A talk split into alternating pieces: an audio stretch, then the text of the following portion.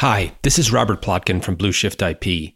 The following podcast was recorded before the COVID 19 pandemic, and that's why you won't hear any mention of the virus or its impact in this podcast. We will be creating podcasts and other content to address the impact of COVID 19 on patent strategies. In the meantime, we hope that you and your colleagues, friends, and families are safe and well, and we hope that you find this podcast useful. This is the Software Patent Podcast by Blueshift IP.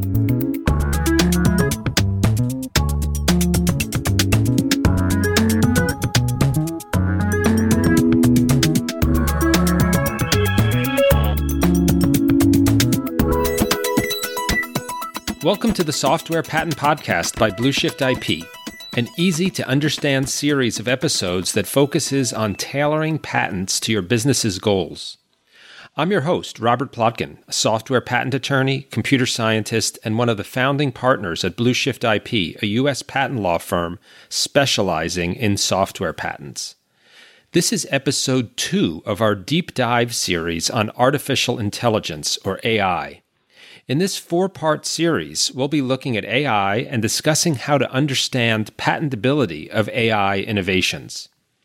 Today I'm going to focus on how artificial intelligence is enabling inventors to make their wishes come true and the impact of that on patent law. Now, to understand what I mean when I say that AI can make inventors' wishes come true, uh, that's a metaphor. So let's take a simple example in which an inventor wants to invent a more powerful spring for a mousetrap. Now, traditionally, before AI, that inventor would need some training in physics or experience in mechanical engineering in order to understand how springs work and would need to understand the properties of different types of metals that could be used to make springs and so on. That inventor might start by analyzing springs and existing mousetraps to identify what they do well and what they don't do well, might study some existing spring designs that inventor might look at springs in other types of devices, such as scales and mattresses and door handles, to get some ideas for features that might work well in a mousetrap spring. Then the inventor would start to come up with ideas for a new spring, often using some combination of sketching out potential designs on paper or maybe using CAD software, doing some calculations, using knowledge of physics in order to make predictions about how that spring would perform in the real world, maybe even do some tinkering with existing physical springs in the real world. And then, after all of this experimentation, design, brainstorming, Uh, or maybe as part of it, even, the inventor would build one or more physical prototypes of the spring, would put it into an existing mousetrap or potential new mousetrap, and then test the spring within the mousetrap under real world conditions to see how well it works. Perform some experiments, in other words, on this potential new spring. And then the inventor would use what he or she had learned from those experiments to modify the design to make it better, iterate over and over with different designs in this way. Possibly as a result, might even throw out the original design, go back to the drawing board if that first spring really didn't work well, and then modify it and try again and do the whole process over again. And this process of research, evaluation, design, construction, and testing could go on for a very long time and take a lot of effort. In fact, Thomas Edison famously reported having tested fibers from over 6,000 different plants when inventing the incandescent light bulb over 100 years ago. And that is probably why he said again, very famously, that genius is 1% inspiration and 99% perspiration.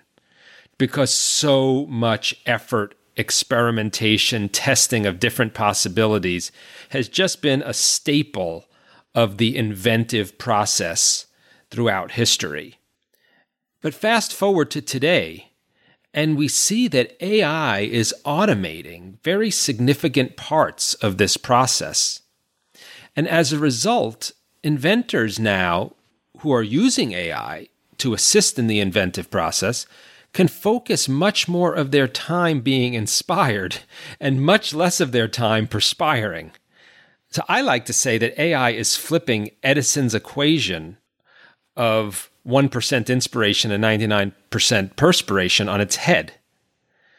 In particular, just imagine if Edison were alive today trying to invent a light bulb and come up with a good filament.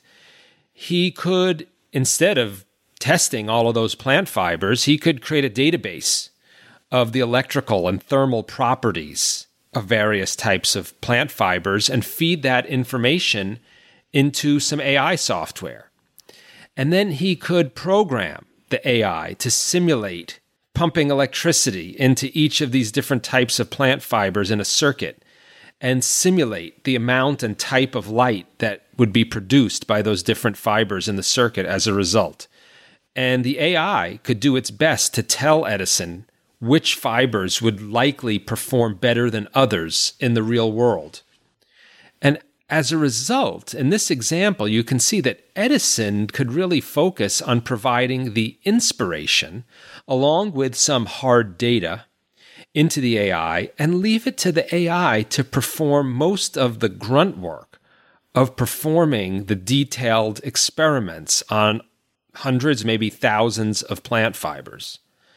Now, of course, I am simplifying things to make a point, and things are not always that simple. Today's inventors often still need a lot of knowledge of physics and also in computer programming.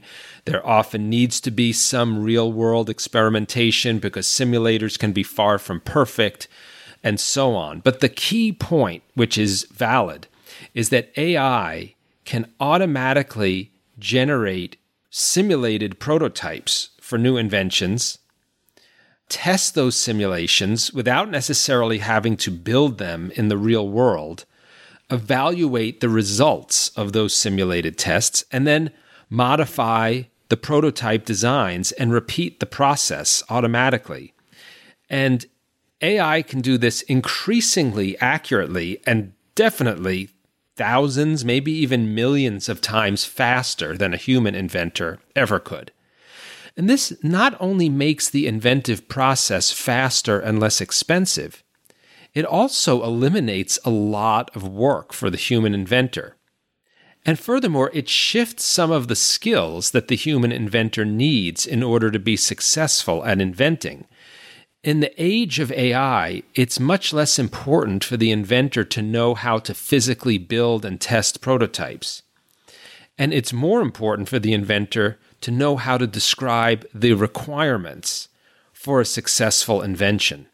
In the case of a spring, that spring in the mousetrap we talked about, this might involve, for example, writing a description in a language that AI can understand indicating that the AI should maximize, let's say, the speed with which the spring contracts and minimize the weight and cost of the spring's materials. Now, again, this is an oversimplification, but the key point is that the job of the inventor in the age of AI is shifting to focus more and more on describing the kind of result that the invention should achieve and less on how the invention should achieve that result figuring out the how is increasingly the job of the AI.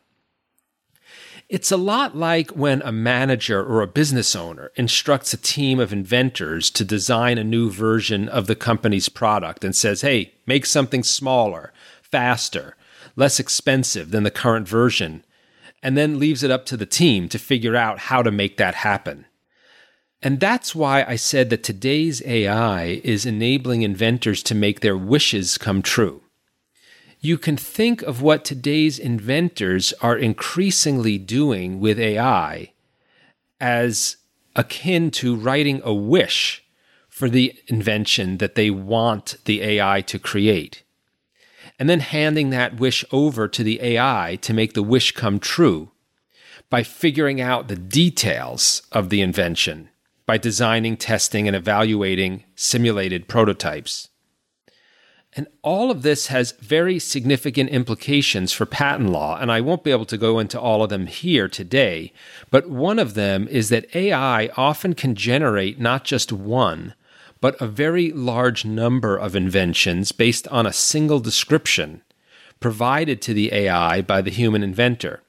And some of those inventions may be better than others. The mere fact that AI can generate such a large number of inventions creates the possibility that a single inventor or company can obtain a much larger number of patents for a particular type of product more quickly than in the past. Historically, when a new field of technology opened up, it took some time for many different inventors to come up with different ways of solving problems in that field and all of them could obtain patents on different approaches to solving the problem because there was some time that passed while many people were working on trying to solve the same problem. And this situation encouraged competition and imposed some practical limit on the extent to which a single person or company could lock up and obtain all of the key patents in a particular new field. I think AI has the potential to change this or shift it by enabling someone to use AI to generate a wide variety of inventions for solving the same problem very quickly and to obtain patent protection for all of those different variations before competitors even have a chance to enter the fray. In recent decades, we have seen product cycles go from years to quarters to months, even.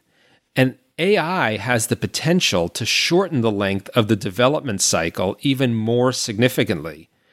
So much so, so that there isn't sufficient time for competitors to innovate and obtain their own patents before someone else already has. So, for those companies seeking to obtain patents to protect their innovations and defend themselves against competitors, this situation magnifies the incentive to leverage AI to innovate rapidly and to file patent applications for AI generated inventions as quickly as possible in order to beat their competitors to the punch.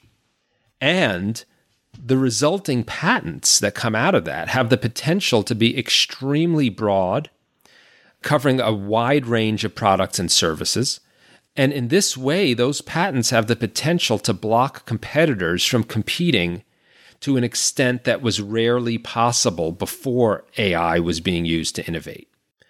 In short, this creates a situation in which the first company to innovate in a new field or to solve a new problem has the potential to take home a huge amount of patent protection and to leave its competitors out in the cold. But obtaining that kind of broad, sweeping patent protection requires more than just the technical knowledge of how to use AI to invent. The reason for that is that obtaining a patent that will successfully cover a wide variety of inventions generated using AI requires special expertise in software patents and in AI patents in particular attempting to write and obtain a patent that covers this type of invention without that kind of expertise will likely result either in the patent application being rejected or in the resulting patent being much narrower than it could be or that it has the potential to be, which could leave the door open to competitors obtaining patents that you, as the patent owner, could otherwise have blocked them from obtaining. Thanks so much for listening to this episode of the Software Patent Podcast. Our next episode, which I'll host as well, covers how AI enables inventors to create inventions that they, the inventors themselves, do not understand. If you're using AI to invent in your business and want to talk about obtaining strong, broad, and defensible patents for those inventions, please contact us directly at blueshiftip.com. And please join us next time on the Software Patent Podcast. The Software Patent Podcast by Blueshift IP is hosted by me, Robert Plotkin, and Cynthia Gilbert, who are software patent attorneys and the founding partners of Blueshift IP, the software patent experts. The Software Patent Podcast is produced by Ginny Media. For all software patent inquiries, please visit blueshiftip.com.